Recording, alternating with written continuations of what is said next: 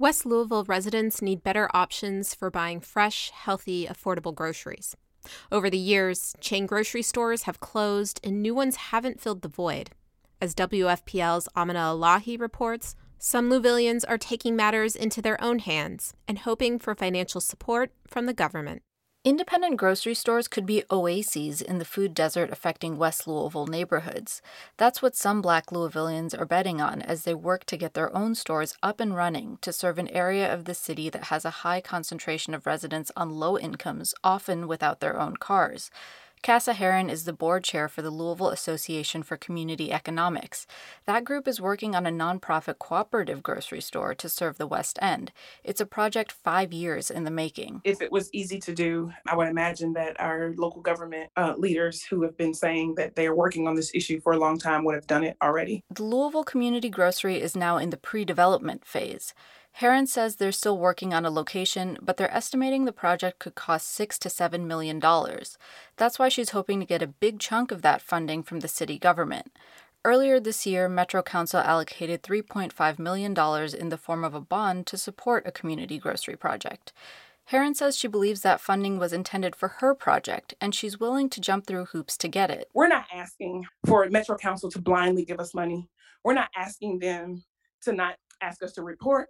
But what we are asking is for them to make an investment and make it easy for us to access those funds in an expeditious way so that we can build the type of business that our community has been begging and that our community deserves. Council President David James says he also thought the funding was meant for the Louisville Community Grocery, but he says some council members thought the project should require a formal application process.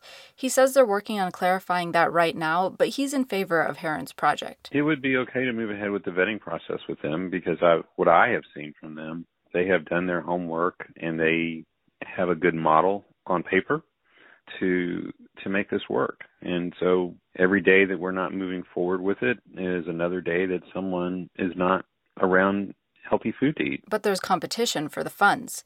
Megan Bell is another entrepreneur hoping to offer fresh, healthy foods and other goods at accessible price points. She's starting up the next door market in the Russell neighborhood and plans to have a mobile grocery truck as well. I'm glad that it's finally happening. She says she hopes to apply for the council funding, but she's frustrated that it took so long for the body to make room for it. There's been talk of the need for more grocery options in West Louisville for years, but it wasn't until this year that the money was earmarked.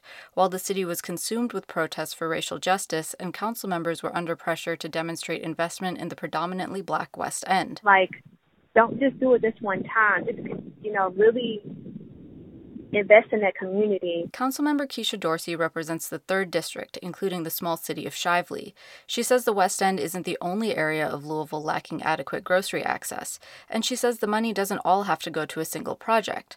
Regardless, it's likely whatever grocery store or stores receives the funding from the council will serve a majority black neighborhood.